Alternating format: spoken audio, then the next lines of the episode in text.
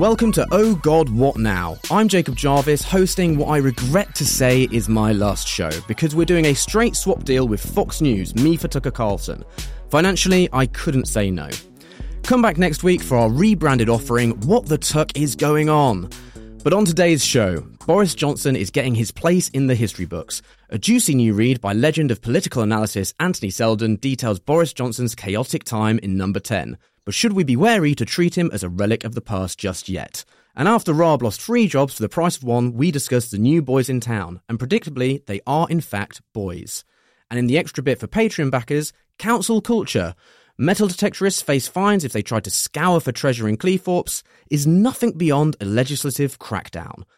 Now, let's meet our panel. Naomi Smith is CEO of Best for Britain. Hi, Naomi. Hello.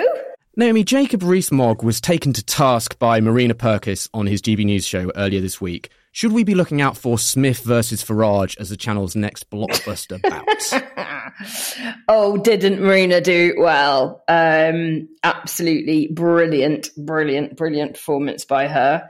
Um, and she absolutely murdered Rees-Mogg. And you do have this thing of, you know, does appearing legitimize these shows? That that is a question, and, and it's one she grappled with herself before going on to do it. I think by changing the terms of the debate completely and brilliantly, she didn't legitimize them. She helped show the absurdity of people like him and that channel. Yeah, certainly. I mean, I think it's kind of you can't boost someone's credibility if there's nothing to boost. you can't just fill a credibility vacuum, really, can you? Uh, and, and of course, she said, "I'll never be back on." You know, she was very, very clear in saying, I'm here with a clear message. All culture wars are a massive distraction from the stuff that is really impacting everybody's life. And you know what? It's the fault of people like you, your party, and your government. And she pulled it off. Bravo, bravo, Marina. Seth Thévoz is a journalist and author of Behind Closed Doors The Secret Life of London's Private Members Clubs. In a twist not quite worthy of M. Night Shyamalan, Civil Service Chief Simon Case is reportedly trying to delay Sue Gray from becoming Starmer's Chief of Staff.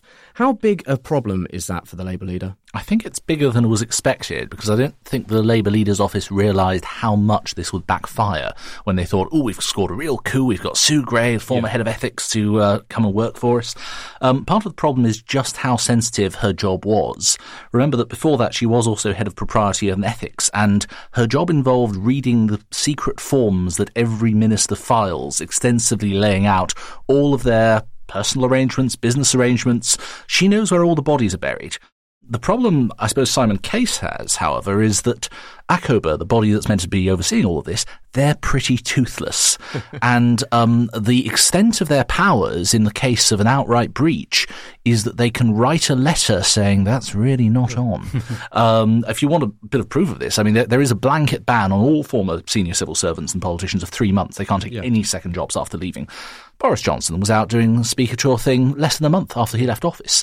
There are no consequences for that whatsoever. Mm. Um, and it's just one very prominent example of many, many cases where people have just blindly either failed to consult ACOBA or just ignored what ACOBA has asked them to do. Um, and even the most that they could ask on a voluntary basis is a two year ban. Well, that will be awfully inconvenient from the Labour Party's point of view, but not fatal um, and not insurmountable. Yeah, this was the, it felt to me like the most exciting, really boring appointment that could possibly be made in that position. So, do you think Keir Starmer will likely just double down on throwing caution to the wind and going for the most experienced person he could, and then going, yeah, I'm going to stick with this quite boring choice, which shouldn't have caused an uproar in the first These place. These are the kinds of jobs where you can make up as you go along the terms of reference and what people do. So there will be a solution, and she will start her job in some form at some point. Returning to the show is comedian Matt Green, uh, fresh from an unblinking performance as an unnamed minister accused of bullying. Hello, Matt. Hi, how's it going? I'm good. How are you? I'm very well, thanks. Yeah. Good, good. Joe Biden has formally announced he's running for president in 2024.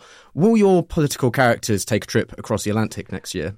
good question. Um, I think probably not um, many times, partly because my American accent is not quite strong enough to deal with all the different characters I'd have to do. Uh, and also, my problem is that apart from Mark Zuckerberg, there are very few American people in public life that I look anything like. and I do get told I look like Zuckerberg quite a lot on YouTube. Um, I have played him a couple of times in videos, uh, sort of as a robot character.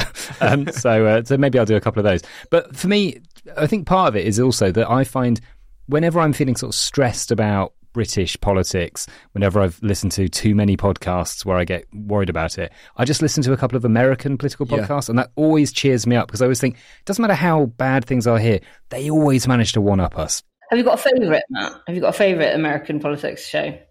Um, I mean, I'm, I'm a big fan. I like um, uh, Pod Save America and that side, of, those sorts of guys. Th There's a few of those ones, um, and um, I just I think whenever I hear anyone talking about like you know Marjorie Taylor Greene or I mean we've got culture war stuff over here, but you know they don't they have people literally machine gunning Yeah. Bud Light in supermarkets because once a trans person touched a can or something. It's so extraordinary the levels to which they've got to over there. So it almost makes me feel better that you know we're we're a few years behind. Yeah. Yeah, I spoke to a journalist in Georgia about Marjorie Taylor Greene today, and it was quite interesting. I was doing it for a Bunk USA, and she seems really interesting. And I was speaking to him and going, yeah, "What's what's behind it? What's her motivation?" And it was basically, she's a fucking idiot, and she's a horrible person, and that's about it. I think that's probably a fair assessment. Before we move on, a few reminders. If you're listening as a Patreon backer, don't forget tonight at 7pm you can tune in to Podcasters Question Time, our exclusive live Zoom where Roz Taylor will answer your questions. Question one from me How can we get you to love both dogs and space, Roz? If you're listening on Friday, you've missed out, but there'll be another chance to quiz one of our panel next month. Search Oh God What Now, podcast Patreon, or follow the link in the show notes for info on how to sign up. And in a month's time, we'll be back in the flesh at Leicester Square Theatre. On Wednesday, May 24th, join Roz, Alexandreu, Arthur Snell, and Marie. It's her first live show for us, so be nice. Go to leicestersquaretheatre.com to book your spot. Patreon backers, there's also a discount too. Boris Johnson once noted, I've got more in common with a free toed sloth than I have with Winston Churchill. The more you read about him, the more completely amazed you are about what he did, his energy, his literary fecundity, his ability to work, just unbelievable energy. Johnson himself is now a subject for the history books.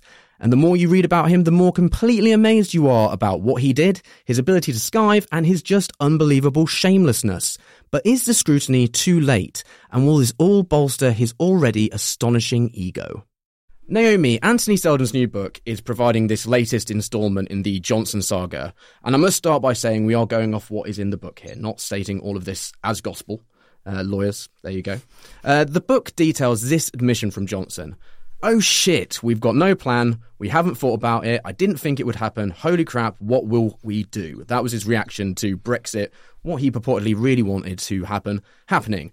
Naomi, is it depressing to see his haplessness so starkly but so late? I'm very glad that you confirmed that this was to do with Brexit, because when I read the quote, oh shit, we've got no plan, we haven't thought about it, I didn't think it would happen, holy crap, what will we do? Generally, didn't know, is he talking about COVID? Governing the country in general, Brexit. So, so thank, thank you for the clarification. It could have, it could have literally applied to, to any of those and more. And look, he, he famously never wanted leave to win.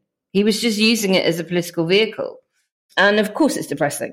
Of course it is. But I don't think anyone was under any illusion that Johnson had a plan, that he was a man that would do detail, that would think about the consequences of his actions, the ambiguity over the number of children. Uh, he has, as listed on his Wikipedia page, is uh, a case Yeah. in point.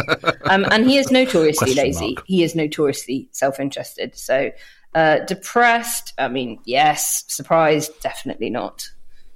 What have you found the most frustrating of the things that have come out lately? You know, the, the most frustrating is the people that have been hurt by his decisions on um, Brexit, uh, the families that have suffered as a consequence of that, the businesses that are on their knees because of the extra red tape and increased costs and lost trading opportunities, but mostly COVID handling because of, of just how life or death that was for so many people. But there are also millions of people poorer. There are thousands of people dead. You know, lives have been destroyed and more pain is on the way for them. And yet he and his party are still treated seriously. And that's that's the frustration that they still call themselves patriots with a straight face. They still try to tell us that they are the only people who can be trusted with the economy. They're not stupid. They know what they've done. They just don't care and they don't have shame and they don't have contrition. Does it jar with you as kind of treating him like a historical figure in a way here? I got a lot of shit last week for using the phrase Long Johnson, so I will not use that again. Mm. But we are very much living in a world which has been warped by him, and the, the negatives we're going through are consequences caused by him. Did it jar with you that feeling of treating him like he is just a character in the history books now? We saw a very half assed attempt at uh, challenging Sunak after Truss went. Um, and, you know, obviously came to nothing. Sunak himself has had a few wins, um, notably on his effort to clean up Johnson's Northern Ireland Protocol. That means that some of Johnson's supporters are now quieter.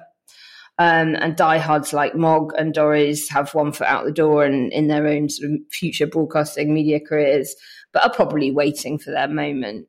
And I think that moment might be in a couple of weeks' time after the local elections, if the Conservatives do as poorly as predicted, I think we'll need to brace ourselves for those voices saying, say what you like about Johnson, but he knew how to win elections. He himself is omnipresent and still trying to behave like the statesman that he never really was around the world on behalf of an increasingly embarrassed Britain. And the consequences of his actions we're all still living with all the time. So um, not sufficiently consigned to the history books in any form yet. A rally from Mogg and Dorries would be such a shame in a twofold manner because they're such talented broadcasters. I don't know what we'd do without them. Without them on our screens, providing us entertainment and getting exclusives such as exclusive about herself, which Nadine Dorries seems to do every so often. Naomi's right about Johnson maybe consigned to the history books, but Johnsonism isn't. Um, and if you want a sign of this, um, there's this National Conservatism Conference that's been scheduled, as it's called. I kid you like not. baby CPAC. The speaker lineup is all the old favourites: Suella Braverman, Michael Gove, Douglas Murray, Daniel Hannan, um, people like Darren Grimes and Matt Goodwin. You know, it, it's interestingly scheduled for just after the council elections okay. as well. Yeah, well, I mean, I'll, I'll have to go because then I'll be able to bet against anything Daniel Hannan says because he's never said anything correct in his entire in his entire life. It wouldn't feel like to me. Uh, Seth, as a historian, putting on your historian hat, which I'm sure you always have on, actually, how do you think we're collectively handling the documentation of Johnson's downfall? It's usually a fez, by the way. Affairs. it is. It is affairs of the heart, as, as I've heard it called. Um, one of the problems actually for modern historians is that it used to be the case that you had trouble finding source material, you'd be raking over the same thing, reinterpreting it. We have too much. I mean, we have the entire metadata of the government email accounts to sift through in years to come. Uh, it is almost impossible. And so what that creates as a challenge now is that modern uh, political accounts, you have to decide which narrative you prefer and you there's a lot of scope for bullshit artists. There's a lot of scope for fawning biographies of Boris Johnson. There's one chap who's written I forget what his name is, but he's on to his fourth volume about how wonderful a prime minister Johnson is and how the sun shines out of every part of him. Um, but most of the stuff that we've actually been looking at here from these stories from the Seldon book, they're actually pretty much things that we already knew, or we'd had a version of it uh, that had come out before. You know, the idea that Number 10 Downing Street was chaotic under Boris Johnson, we already knew that. Um, the idea that Cummings was working around him, well, we already knew that. The idea that his marriage was basically a war zone before they even got married, well, we already knew that as well. Yeah. Um, it's details, it's funny sort of revealing stories that confirm what we already long suspected. Is that why get, we get these narratives which are sort of competing with each other? So, for example, in with January 6th mm. is an example of this with Tucker Carlson when he produced all this new material and said this shows a different story to what happened, and it went, well, yeah, it shows a different things were happening, but that doesn't mean the other things did not also simultaneously happen. Is it why we create this kind of combative form of history. Totally. Um, and that's a really good example. They had several thousand hours of raw footage from all the CCTV yeah. and all the points. You can put together a, a, an edit which shows that nothing happened that day and everything was peace and quiet. When a subject is alive, is it hard to sort of pick them apart and rake over everything they did without naturally bolstering their presence, as it were? Uh, not so much. Um, it used to be the worry, I, I think, that uh, you get sued if you said anything too colourful or interesting. Uh, several changes to that. One is actually the uh, 2013 defamation legislation, which has made it a lot harder to sue people uh, if they are saying something which is true and is provable. But it's, it's also, I think, that uh, you know the, the most obvious case in point of something like that, we'll say with John Major. John Major sued a newspaper which ran a completely untrue story that alleged that he'd had an extramarital affair with a cleaner in Downing Street. Of course, we later found out he had an extramarital affair with his whip, Edwina Currie. So um, it was an interesting choice of lawsuit, but he did have grounds to sue for something yeah. like that. Um, what I'm getting at is that with someone like Johnson, I'm not sure he has a reputation to defend to begin with. You would actually no. need to um, prove to a libel court that this is somebody whose reputation is so spotless that it somehow damages their esteem in the public domain, and, and yeah. I don't think that's going to happen. On lines from the book which have been quite bizarre, the the I am the Führer line is pretty shocking to me. Does that show the sort of weird mindset of Johnson, you know, how much he admires Churchill, but then apparently he's spouting off nonsense like this. Oh, absolutely. But we knew this um, a year ago. Dominic Cummings was going around saying, uh, I'm the effing Fuhrer around here. I mean, this was barely noticed at the time, yeah. but uh, it's very consistent. And if you read Boris Johnson's columns, one of the reasons why it's really easy to understand Johnson's mindset is he's probably put down more column inches than any other prime minister of our lifetimes. Um, and there was this weird obsession, you know, through all the straight bananas stuff in Brussels with likening things to the Third Reich, bringing in the yeah. Third Reich through everything. I think part of that is also that um, Johnson likes to cultivate the image of a very learned man because he learnt some cod Latin and some cod ancient Greek at school. But um, beyond that, I'm not sure he's actually very good on history since then. Yeah. And most of the history he knows is, you know, uh, we were the good guys in World War II, and ooh, isn't this fascinating? And yes, there is this strange obsession with the far right that crops up from time to time. Do we take this more seriously because we have a kind of hierarchy of media here? And is it kind of, as Boris Johnson, he's contributed to this diminishing of the media and respect for the media, and because he wrote loads of bullshit and he fed them loads of bullshit. And so it actually takes to a book. It's not necessarily that the information isn't there till it's in the book, but it takes a book because then people go, well, this is a book so we can take this really seriously. Random news reports all over the place and just spouting off on Twitter, we don't take so seriously anymore because so much of it has been proven to be false, or from people like Dominic Cummings, who clearly he hates Boris Johnson. So why am I going to take it seriously what he says about him? I'm not sure. I, I think that uh, the reason this is being noticed is there are lots of news reports about the book. I'm not sure that many people will have read the book. Um, you know, Seldon writes these very good, very detailed histories of prime ministers, but when he was looking at someone like Theresa May, who's quite dull, there isn't this level of lunacy to cover. Matt, Seldon's extracts give Matt Hancock even more of a kicking than he's already had. Uh, the book claims that Cummings started calling him that, I'm going to say C bomb. Uh, there, and eventually Johnson joined in. Is it quite depressing having this kind of schoolboy teasing government? Yeah, I loved that um, description of him. And also, my favourite thing is that the C bomb, as you put it, is used a lot throughout a lot of these um, yeah. extracts. But also, the quote that you mentioned earlier with Naomi, where he said, Holy crap, um, that was also um, sort of censored in a lot of the headlines as as C asterisk asterisk asterisk. So it did look like he was saying something significantly yeah, ruder. Yeah, yeah um, which um, which would have worked and would have been absolutely fair enough for, for what happened after Brexit. Um, yeah, I found uh, my favourite line in this about on this subject is the fact that apparently there are regional TV interviews where Johnson said um, that Hancock he just called him that c word.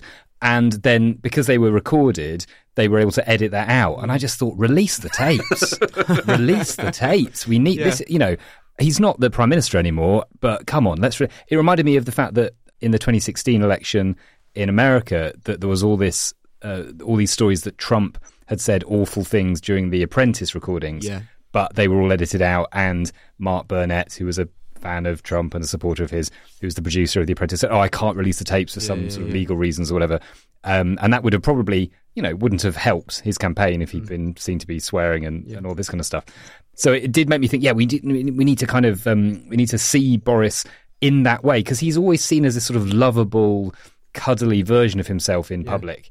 But I think if people saw what he was like in private, they might see the edge more. They might see the nastiness Yeah. more, and I think that's what I I think we need to see. Yeah, that's quite interesting that you say is kind of in uh, in regional uh, interviews where he apparently said I saw something that he apparently said that word a lot around Cummings and Lee Cain because he saw them as sort of brash and working class. But what I found really interesting there was that as someone who grew up relatively working class, the idea of saying that word in Downing Street.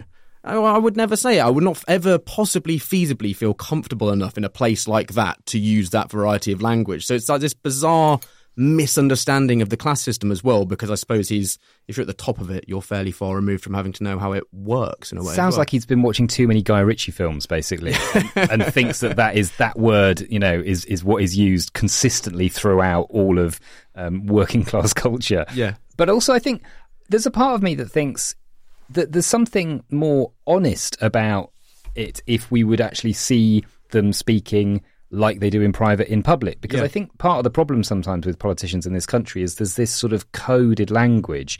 There's all the sort of honorable gentleman and right honorable lady and all this kind of stuff which makes you feel like that, that, that is it is coded. It's it's meant to make people who don't quite understand that feel distanced from it. Yeah, yeah. and I'd much rather see Rishi Sunak stand up in the House of Commons, you know, at Prime Minister's questions and say, "Look, this prick is being a right pain in the ass," oh, and yeah. and that would and that would make you feel like, okay, they are being honest at least. They're, they're actually saying what they they think, and of course, that was part of why people like Trump have been successful because they did just say what they thought and they were authentic. And I feel like, it, although I don't like that, that kind of language being used, if it is being used behind the scenes, let's use it in public Yeah. too. I'd much rather him use that than Sir Softy, for example, Exactly. to be honest. Exactly. It's something you also see in the US after the Watergate tapes came out in 74, because the idea that the president would record everything and you'd hear just how many swear words, sentence after sentence, were routinely used by the most powerful man on earth.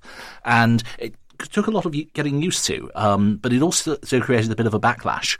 Uh, you know, the idea under Gerald Ford and Jimmy Carter that we we're going to be a bit more puritanical and a bit more well mannered to bring some dignity back. Of course, what people didn't, I don't think, appreciate at the time was LBJ, the president before Nixon, was even more foul mouthed, and uh, some of the tapes do capture that. As we're mentioning America there, I mean, something that's emerged is kind of the affiliation that Boris Johnson had with Donald Trump, and Donald Trump apparently seeing him like a mini me. But something that that's part like sort of came out to me there was it seemed that people Boris Johnson is quick to dismiss are people that he thinks are not very clever, whereas then people like Bannon and Miller and Dominic Cummings, even who are all equally horrible in their own ways, he will admire purely for for cleverness. Is that quite revealing of his psychology that he admires cleverness over kindness or being a good person in some way? Well, that's absolutely par for the course with that kind of person from that kind of background. I think. I think there's. I think often people like Johnson could be described as a stupid person's idea of a clever person, and I think he has the same uh, with other people. Perhaps that he has this. Th- th- there's a very sort of Oxbridgey debating society union, Oxford Union type idea of someone who's clever and able to be quick-witted and Yeah. is always playing devil's advocate in every argument, whether or not they believe it or not. And I think that that sort of cleverness is very surface, Yeah. and there's a total lack of emotional intelligence, uh, which is something that I think you see. We we saw Dominic Raab this week. I heard someone describing that being a problem with him that he might be very intellectually clever, but doesn't have any emotional intelligence, and therefore can't understand why he's having an effect on people. Yeah. and I think Johnson's an absolutely brilliant example of that. Yeah, I mean, it's it's one thing being able to recite from heart the words of philosophers, but if you don't actually take them in and embody them in any way, what is the fucking point, really? I would say there. I have to say, there's one thing that I haven't seen anyone pick up on from these articles, which I really enjoy, these extracts rather, which I really enjoyed, which is apparently when Johnson was isolating with COVID, he couldn't use the iPads properly on his Zoom call, so he kept disconnecting from the Zoom call. And so they ended up setting up a series of different iPads that were all connected to Zoom. And every time he broke one of them, he would just move on to the next iPad, which I think is an incredible image. And it sort of sums up how he treats his ministers, his Yeah. wives. like, just move on to the next one. One's broken, move on to the next one. It just makes me think of that um, image of uh, if you give enough uh, chimpanzees enough typewriters, eventually they'll write the works of Shakespeare. but as someone who spends my life looking for sort of things to satirize about um, things that are happening in, I just think if I, if that if I'd made that up, people would have said that's too much. Yeah. The idea that he has seven iPads all around him because he keeps moving to a yeah, different like a one. sort of weird Star Trek base, but for someone who's actually completely inept is quite ridiculous there, isn't it? Seldon focuses on this battle between Cummings and Carrie Symonds for the control of Johnson. Is it embarrassing that a, a man who was Prime Minister and above all a, a grown man is being sort of put forward and described as a bit of a political meat puppet? I think I found it very funny the idea that Boris would occasionally blame her upstairs for the Yeah. problems. So, so I, I would do it, but her upstairs, like like the whole of Downing Street was part of some sort of 1970s domestic sitcom, and it made me think that we ha- we've had you know the James Graham.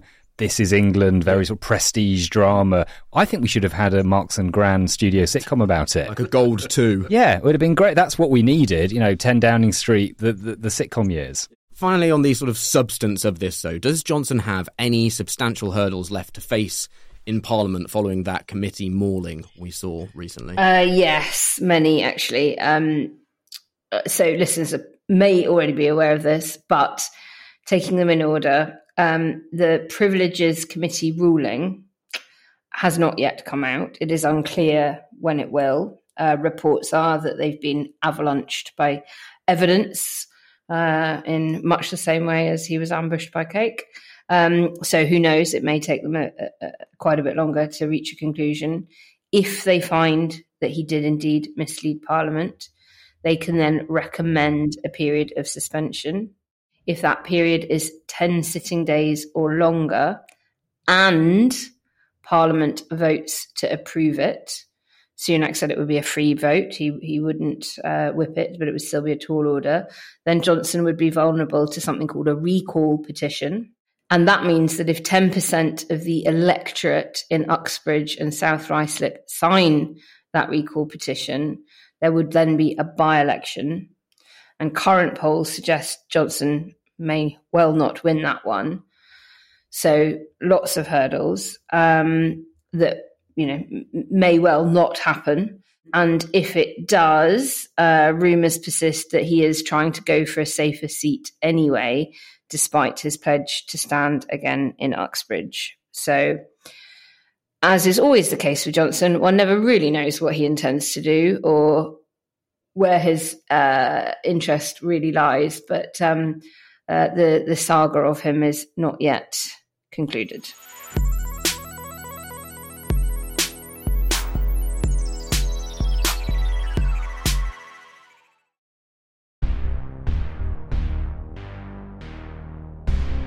As I mentioned, there's a new series of our geopolitics podcast, Doomsday Watch, out now, and this is a departure for the show. It's telling the story of the Ukraine war from its deep roots to the present day and maybe to a victory for Ukraine. Presenter Arthur Snell is in Kiev right now and recently beamed in to speak to my esteemed colleague, Andrew Harrison. Hello, Arthur. You're on the ground in Kiev. Without giving too much away, what are you doing there? Who are you meeting? What's happening? So I'm just here for a short visit with a group of um, mixture of sort of politicians and former officials from across Europe. Uh, we're meeting various uh, Ukrainian politicians and other other sort of important people here. It's um, very relevant to the fact that Doomsday Watch is coming out, but it's also relevant to some other projects I'm involved in uh, in support of Ukraine. What's the atmosphere like? How, how are Ukrainians feeling about the direction of the war at the moment?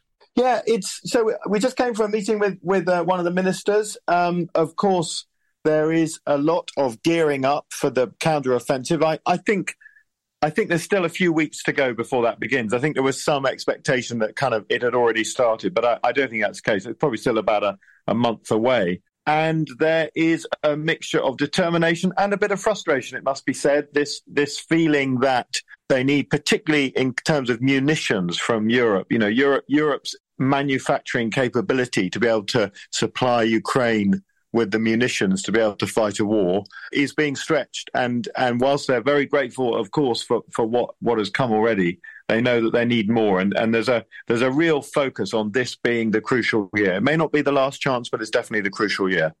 Are they frustrated with the political will as well? Because we, we hear, a, um, you know, I never know who to trust because you read things saying political will in Europe is fragmented. Uh, you know, there isn't the will to see this see to, to the end, that you will start to see, um, you know, premature pushes for negotiation from certain quarters in the European Union.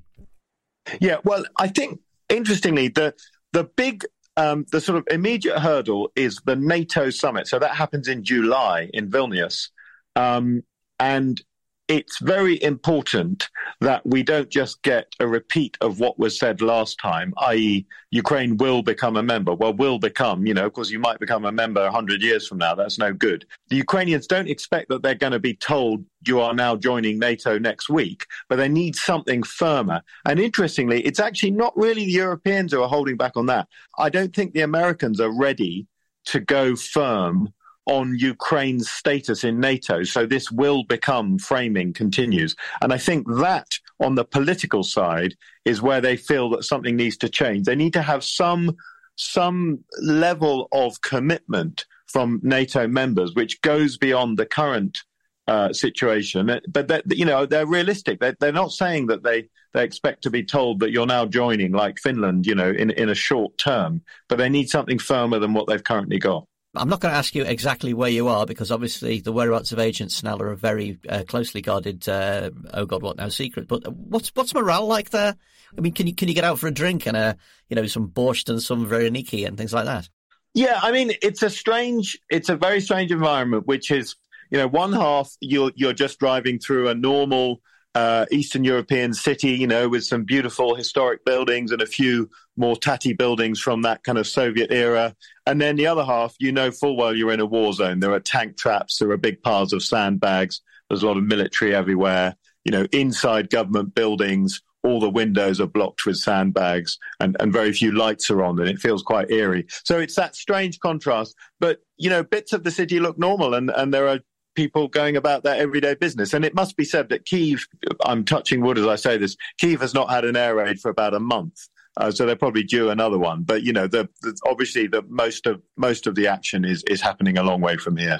The new series of Doomsday Watch is out now, and it's been in the works for a long time. I've got to say, I, it is absolutely fantastic listening. What's the plan for the series? Describe it for the listeners. Yeah. So for those who uh, know what I'm talking about when I say it's like the world at war, uh, that was a seminal TV series that took a history of World War II. Uh, I think it was on ITV sort of back in the 80s. But for those who don't know it, you can find it on YouTube. But it's we're, we're trying to take a really kind of serious attempt at writing what is an early draft of the history of this war. Of course, it's a war that's still going on, and I think the the tone and the approach is is I hope, appropriate to the seriousness of the content. Of course, it it's you know this is a very uh, sobering moment in in modern European history. So I think the sort of the audio landscape, if you like, of this series is slightly uh, slightly more somber than in the past, but it's still, I hope, very engaging and and easy to listen to. You've been looking at this stuff for a very long time, both on Doomsday Watch, uh, on Oh God What Now, and obviously in all all your other work. But in putting this series together, where it's it's the overview, did you discover things that perhaps you hadn't realised before? Did did stuff leap out when you when you kind of take the uh, the kind of overall helicopter view, as it were? Yeah, definitely. So um, I won't give away too many spoilers, but uh, I think in episode two, I finally understood the conundrum, which of course lots of people have grappled with, which is why did the Russians try this full scale invasion with a, with a force that just wasn't big enough for the task? And there's something there uh, about a, um, like I say, not too many spoilers, but about an expectation that actually the situation had been stitched up for them by the FSB in advance so that they weren't actually really invading. They were they were driving into the country expecting all resistance to sort of um, melt away. And and it's interesting that because we we talk a lot about the incompetence of the Russian military, and and clearly, you know, it, it's been shown repeatedly in the last 14 months. But I don't think it's good enough just to say, well, they don't know what they're doing. You know, it's all a shit show. There, there has to be more to it than that. And trying to understand what's going on. This isn't about, of course, defending Russia, but trying to understand what's going on, understanding why this thing played out the way it did. I, I, I felt that we, we, we sort of made a bit of progress there. Just to wrap up, China's uh, Xi Jinping just called President Zelensky for the first time since the Russian invasion. Uh, Zelensky said the call was long and meaningful, but it came on the heels of Beijing's ambassador to France suggesting that former Soviet countries like Ukraine don't have actual status in international law. I, mean, I don't know whether this is just a kind of a, a Chinese clangor where, where someone spoke out of turn or whether it's something real. What, what, are people saying about the potential role of China in, in, in ending this? What are they saying in Kiev? Well, it, it, came up today in, a meeting with a, with a very uh, senior Ukrainian politician, and that, and you know, obviously they they are very happy that Xi Jinping uh, sort of finally made contact. Uh, it's pretty extraordinary. It's been over a year, and you know there's been no contact. So clearly that's a good thing. But but the, the Ukrainians are very clear that if China thinks that its peace plan starts with ceasefire. The ceasefire is what Russia wants because the ceasefire gives Russia then the frozen conflict with, with a huge proportion of Ukraine occupied by Russia, millions of Ukrainians living under Russian occupation. And of course, frozen conflicts are the Russian methodology. They've done it in Georgia, they've done it in, in other parts of, of the, the former Soviet Union. So the, this is where obviously I, I wasn't um, uh, listening into the call with Xi Jinping and Zelensky, so I, I can't judge. But if Xi Jinping was sort of saying, we're here to help, we think there should be a ceasefire, and then we, then we can help negotiate the peace. That is not an option. That, that of course there might be a ceasefire at some future point, but you can't have a ceasefire uh, on the basis that Russia has invaded significant chunks of this country. Arthur Snell in Kiev, thank you for talking to us. Doomsday Watch Series 4 is available right now. Thanks a lot. Great talking to you, and, and looking forward to seeing you all back in the UK uh, before too long. Back to everybody in the studio.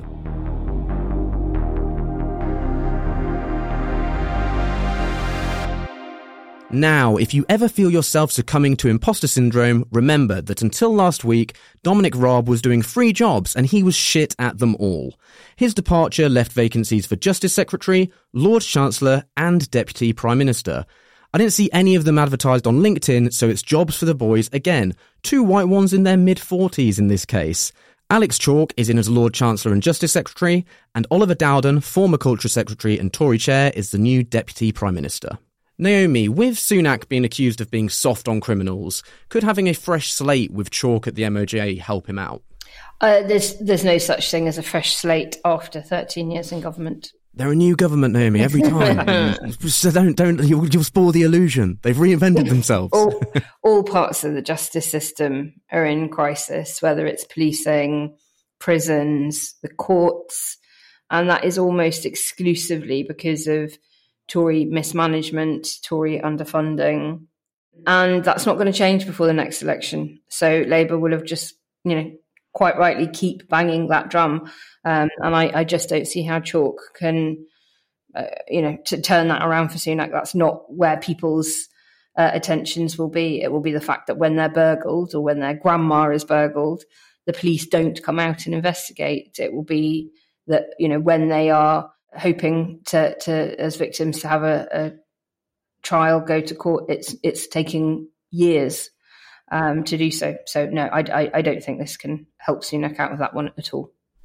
Do you think he'll try to make it help him out though in this way of that it is just a government by optics as we've discussed before? He'll go look at this new fresh face who he was a lawyer and he's look he looks pretty clean cut. Surely he'll do a good job. Mm, I mean, he can try, but it's not going to work. What do we know about Chalk's character, and have you ever had any run-ins with him? Have you ever met the guy? I haven't. Um, he's coming from the defence procurement brief, um, which isn't stellar, uh, considering the amount that the MOD wasted, um, at least 13 billion since 2010. Um, we know that he was a, a Remainer, um, and if you are the MP for Cheltenham, you don't have a hell of a lot of choice but to be pro-European. He was only given a government job in 2021 Um, but in that period since, he's had a number of justice related briefs, probably not, not surprisingly because he was a barrister. Um, he did work quite closely with Raab, therefore, um, and I very much hope didn't get any management tips from him. Um, but you know, he's he's he's pretty par for the course, privately educated. He's a Wykehamist, Oxford graduate, former lawyer.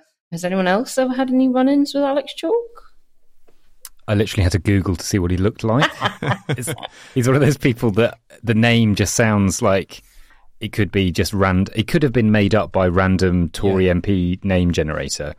And I looked at him, and he seems exactly the same as all of the ones yeah, I've, yeah. I've, seen before. He, he is like AI Justice Minister, isn't he? Really? Yeah. We crossed paths after the 2015 election because he was one of the dozen or so Tories embroiled in the allegations around overspending right. in marginal seats. Okay. He was, he was, and it is a very marginal seat. Um, it will be in the Lib Dems' top handful of, of target seats beyond their held seats um, and and looking very, very, very close between the Conservatives and the Lib Dems uh, this time round. Naomi, when you said he was a Wykehamist there, I when I was initially hearing, I thought you were saying Wicca, and I thought that would actually make him much more interesting if he was massively invested in witchcraft and paganism of some kind. But uh, maybe, maybe that's what we'll get next time. The jobs do seem to be turning around fairly often. Seth, what exactly is the Lord Chancellor supposed to do? Um, I mean, a version of it, that job has actually gone back to 1066. So it's been around for a thousand years, but it does modify. These days, it's to do with the administration of courts, the prison system, legal aid, probation services. They appoint judges. It's a very broad ranging set of powers. And the key figure actually in defining it in the modern age, about 15, 20 years ago, was Charles Clarke when he was Home Secretary. Because Charles Clarke uh, found that the Home Office was full of a rag bag of all sorts of powers, many of which he didn't want to be within a million miles of. So he said, well, I don't, don't like sentencing because it's always unpopular. There's always some criminal who's being released soon. Uh, so the Justice Secretary can do that. Uh, I don't like prisons because there's always some riot or some escape or something. I'm always to blame for that. So it ended up making both the Secretary of State for Justice and the Lord Chancellor, which are technically separate jobs, but they're usually held by the same person. Um, it's an incredibly powerful position, arguably more powerful than the Prime Minister in many ways. And so, yes, they're responsible for the running of this huge justice department as well. There are some ragbag weird powers around uh, ecclesiastical responsibilities, things like running of the Church of England. Um, it's incredibly broad. With Alex Chalk, though, I mean, as Matt mentioned, he's kind of, for, for most people, he's not exactly a figure that is uh, someone that you, well, is even front and centre of mind. Do you think he will actually wields any of that power particularly, or is he basically he is kind of he's there because Sunak would quite like someone who he can kind of just not worry about to be there? I think more in the latter, as in he's regarded as being a safe pair of hands. Of course, yeah. when people are brought in as a safe pair of hands in politics, there is a bit of a. Yeah. And when you've only got about six pairs of hands left to go into roles, it's kind of, you know, how safe can they be? Uh, Deputy PM as well. The role was vacant for six years recently. Why is it back in vogue? I mean, it's a much vaguer set of powers, and the, the history of the office, which theoretically goes back to about World War II when Clement Attlee was Winston Churchill's deputy, but very often it's not strictly defined. Um, you know, somebody can be a de facto deputy and that sort of way. Generally, there are two types of deputy prime minister. There are those who are given the job or the title as a consolation prize because they're a potential rival to the prime minister, and it's a way of keeping them uh, silent. Michael Heseltine was a classic example of that. He was regarded by Major as a major threat when he became prime minister, and he said by the end he was my biggest ally and supporter, but I kept him sweet. I made him deputy prime minister. Um, there was a whole thing that Lord Butler, the cabinet secretary at the time, said that uh, Heseltine was really interested in the size of his office, and he was sort of looking at Butler's own office, saying, "I like the look of this." And eventually, they found this massive lobby in the middle of the cabinet office complex with a huge desk on it and a huge dais sort of platform he was sat on. That made Heseltine happy. Um, the second type of deputy prime minister are the ones who are really there as fixers and uh, sort of prob- troubleshooters, uh, power brokers, that sort of thing. And I think um, Dowden is very much more in that mould. Uh, he is by background a PR man, um, somebody who's into marketing, somebody who's into the public face of this. So I think that's how Sunak sees getting a key ally of his into his job. I don't think, given his charisma, he's seen as a potential rival to no. Rishi Sunak. I mean, is it sort of the uh, as you say, it's kind of it feels like it's all somewhat ceremonially. I mean, traditionally now it would feel to me like if there's anyone who's kind of deputy prime minister, really the the right hand person generally is chancellor. It would appear. So are these kind of all? But if we fast forward to in two years' time, if you've lost your seat and you're nobody, and there is nothing more ex than an ex politician, it's a great thing to say. You used to be Yeah. deputy prime minister of the United Kingdom. Yeah, I suppose you'll get a lot more money at dinner parties. Exactly. Speaking, Speaking circuit, all that stuff. Uh, Matt, Dowden is a more familiar figure here. As culture secretary, he warned of a painful woke psychodrama sweeping the West. Is this more a uh, a more hardline appo- appointment than it seems? I think possibly. I think he seems someone who's quite happy to go whichever the, way the wind blows on that sort of thing. Um, I was reminded that he did a big speech at the Heritage Foundation, which is where Liz Truss spoke recently. And I I remember that because I did a parody video of it, and I think the first line was "Hello, I'm Oliver Dowden. No, me neither." And I think that probably sums him up for me is that he's someone who's sort of always been around the side and around the back. He's been an advisor uh, on Prime Minister's questions and things, and so he knows the ins and outs of Parliament, but seems quite happy to do the culture war thing if that's what they want. And I found it quite disappointing because I think when I had first became aware of him, he seemed a reasonably reasonable member of the uh, Tory party as these things go, and then he became very uh, obsessed with the culture war stuff and in a way that you just thought, well, you're just doing this because you feel like this is the thing you're meant to do now. There wasn't much um, heart in it, but it still has an impact. I feel like it harks back to the sort of schoolboy thing we were speaking about earlier. That there are they there are the kind of bully characters, but there there are also the sort of quite sycophantic, like "Don't bully me, let me be a part of your club" characters, which is maybe mildly more pathetic in a strange way. I also think his current job before this was the the Chancellor of the Duchy of Lancaster, which I had again I had to Google to work out what that actually means. It's the most extraordinary job. It has a lot of different responsibilities. It seems to be mostly about the cabinet office and delivering government priorities and lots of buzzwords involved over lots of oversight and oversight of this oversight of this but also I, I then realized that it has been held by seven people since 2016 and five in the last two years. So it's one of these jobs that clearly just goes to anybody that they feel like, oh, I don't know who, what's to get. Oh, give give that- give him the Duchy of Lancaster. He'll I deal feel with like that. Gove was it for a little while. yeah, Gove Gove was was for a couple of years. Gove has done it all. I love that the cartoon that I regularly use of "Let me do it, David." The Yeah. fly is just the the best. Gove has nearly finished his uh, loyalty card. He has. He's nearly got enough stamps now that he'll get a free. Well, his stamps meant that he got that free smoking booth on That's top true. of the roof, which was uh, I think is quite cool. Matt Matt says that uh, he seems sort of nice, quite nice and reasonable to begin with. I, I am reminded of uh, Ringo Starr's impression of uh, Jeffrey Archer the first time he met him in the '60s uh, when uh, the Beatles were being shown around by Jeffrey Archer, and he said. Um, he strikes me as a nice enough fella, but he's the kind of bloke who would bottle your piss and sell it. Naomi Sunak, Dowden, and Robert Jenrick were dubbed the Three Musketeers after writing a joint article in the Times in 2019, saying that only Boris Johnson can save us. Jenrick is currently Minister for Immigration. Do we think Sunak secretly pines for him to take over the Home Office entirely? Yeah, well, he, he's probably happy enough to keep Braverman in place to keep the rabid xenophobes in his party suite. So she's pretty useful to him in that way, uh, even if she remains completely unfit for office. And I don't half wonder if Jenrick knows that, uh, given his own absolutely revolting comments uh, today. Uh, we're recording on Wednesday about those coming in small boats, that their values and lifestyles threaten the social cohesion of Britain. That is straight out of uh, a, Braverman Patel playbook um, and is as xenophobic as anything they've said. I mean, what, what values and lifestyles? The values of being brave enough to take the most dangerous of crossings out of desperation your lifestyle being so threatened that that you make that crossing. So you know, absolutely grotesque, and perhaps that's his pitch to Sunak. Don't worry, look, I can help you with the rabid flank of the party just as as well as she can.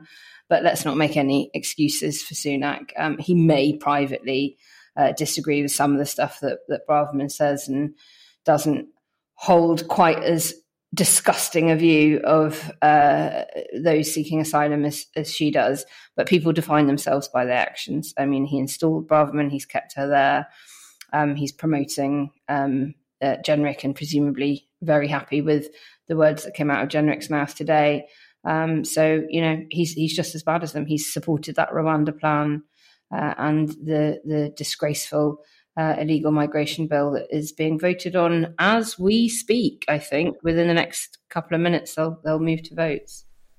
Yeah, as we record on Wednesday, what is what's happening there? What's the the feeling around that? I know yeah. some of this is obviously going to be dated, but what is yeah. what is more widely happening there? Does it seem like Sunak has won more people over to his side? I think we've expected there to be a real clash around this, and that now doesn't really seem to be the case. It's well, quietly in, been sorted out. Yeah, indeed. So uh, as we start to record, it looks like uh, Tim uh, Loughton is not going to be pushing um, the amendment on unaccompanied children being held in detention to a vote. Um, it sounds from the speeches that Iain Duncan Smith is still pushing his amendment, though, on protecting those from modern slavery.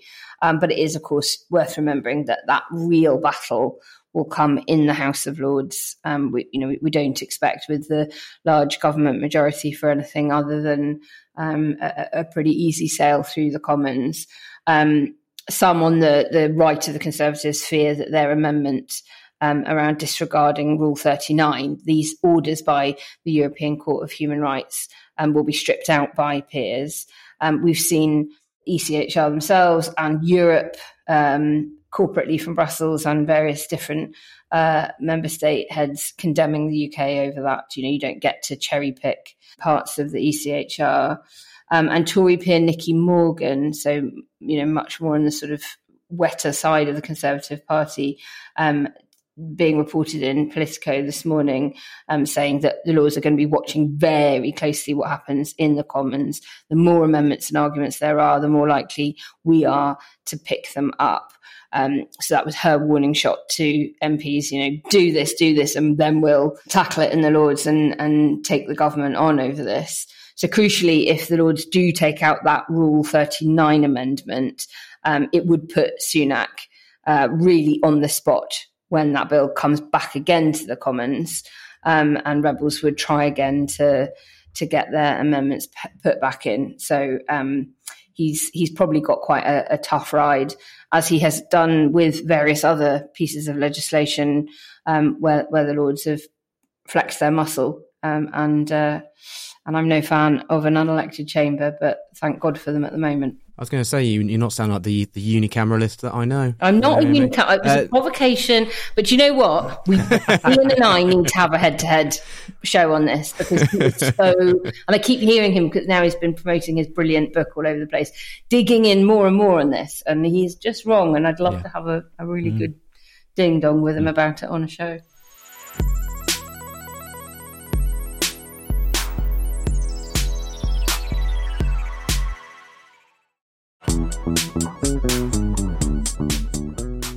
We've reached the end of the show, so what are the stories that have gone under the radar this week? Naomi, what's yours? Andrew Bridgen got expelled from the Conservative Party.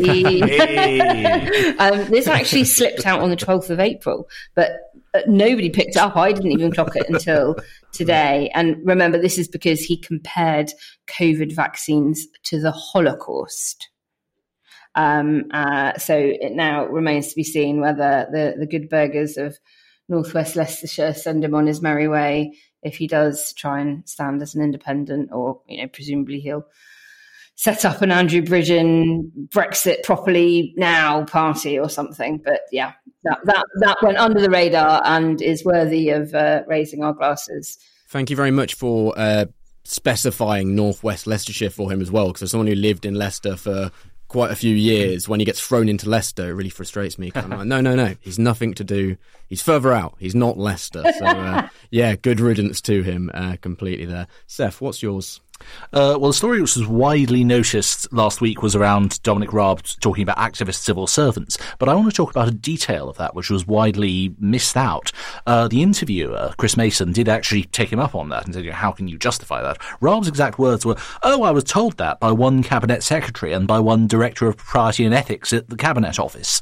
That's so a was very. told it by civil servants. by two very senior civil servants who couldn't be more senior and a very short list of office holders who overlap with Raab's own time in office. Not only is he putting them right in it, but that's a deeply troubling set of things for senior civil servants to be saying. It suggests the civil service is very much at war with a sort of minority at the top who are in accord with the current government's views, um, seeing themselves as being at odds with the rest of the civil service. Matt, what's yours? Well, this was a story I saw about a woman who had to crowdfund um, her dentures because she just hmm. couldn't get any NHS funding for it. And she was someone who had suffered from very, very serious gum disease for many years. Her teeth had fallen out, or she'd had to literally pull them out hmm. herself. And then after many years of this, she set up a crowdfunder and ended up raising two and a half thousand pounds, and with through friends and family and the church, I think, and got some dentures for it. And it just made me think, well, this is absolutely about the problems in the NHS. This is, I think, dentistry is something that never really gets talked about because you know lots of people don't really think about it, and unless you're suffering from bad teeth, you don't really worry about it. Yeah. But apparently, um, BBC said that nine in ten NHS dental practices across the UK are not accepting new adult patients. Um, a third of the UK's councils have no dentists taking adult patients, and eight out of 10 NHS practices are not even taking on children. So basically, NHS dentistry is almost a thing of the past. And, and that has happened with very little. Uh, well, it's not like anyone's asked for that. It's just sort of happened, and the government is aware of it and have, have said that they're trying to do something. They said they've pledged Yeah. fifty million pounds to help with backlogs from COVID, but that feels like a very small amount of money for such a big problem. Yeah, my dentist I find is an it's an NHS dentist for checkups, but then getting anything done is then done at a private rate. Yeah. and so it's sort of because of the bans with the NHS that makes it exponentially more expensive. And because I'm fortunate to be in a position that I'm like it's the nearest to me, and you know I just I tap the card and don't think loads about it. Mm. But that's really you know that the amount of money difference that is mm. Yeah. is not insignificant if you are someone who is particularly struggling. Well, I personally, yeah, have, have used a private NH uh, a private dentist for years now, and I just I don't even think of the NHS Yeah. being something that you can Yeah. get dentistry on, which is Yeah. which is crazy. Yeah. Uh, my under the radar is unfortunately also a, a health related one, but that a uh, so we had the most sick days on record last year in 2022. But a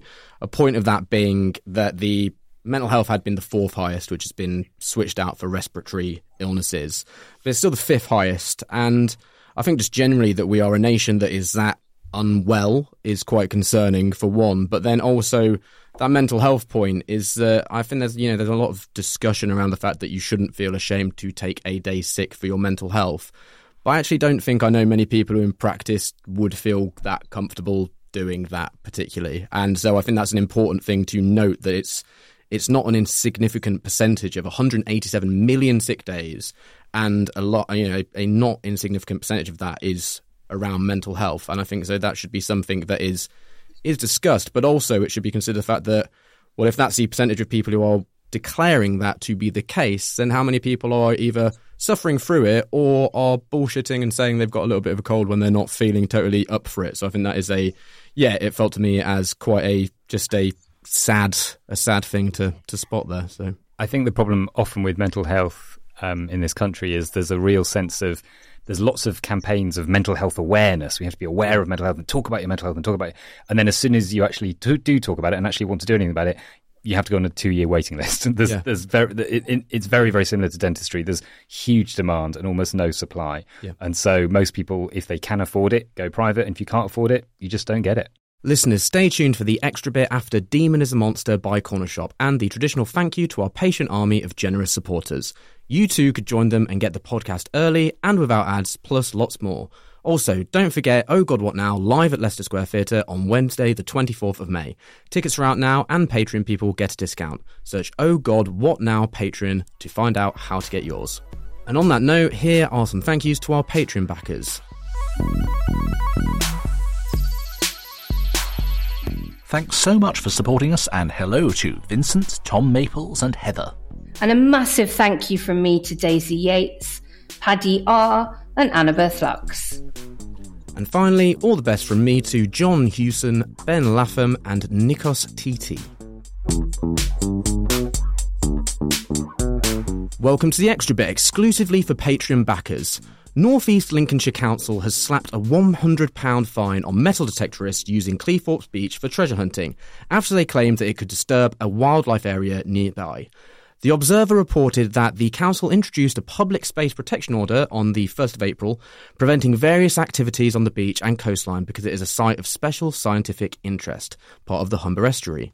But the article also noted the council issued a statement to the Observer justifying its decision but did not explain what harm detectorists might do on the sea flats when the tide was out. Did get me thinking that sand is quite famously malleable, really, so damaging it with a tide coming in and out every day seems quite bizarre to me there. But Seth, is there a is there a serious point here that councils have too much to do but not the resources or time or expertise to do those things properly? Yeah, I mean, there's something in that. Um, obviously, this is completely bonkers. Uh, just let's be clear on that.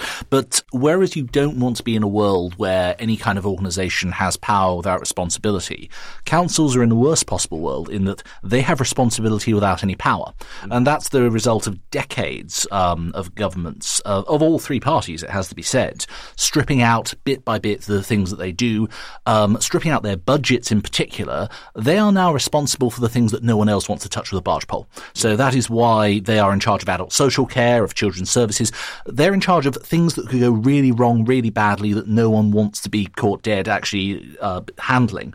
And so as a result, there is a tendency very often to uh, you know sort of blame councils. Well, they're not in a position they particularly want to be in, and you tend not to get the brightest and the best going for councils these days. Yeah. It tends to very much attract you know the jobs worth the pen pushers. That's not how councils should be, um, and particularly with the hollowing out of their budgets.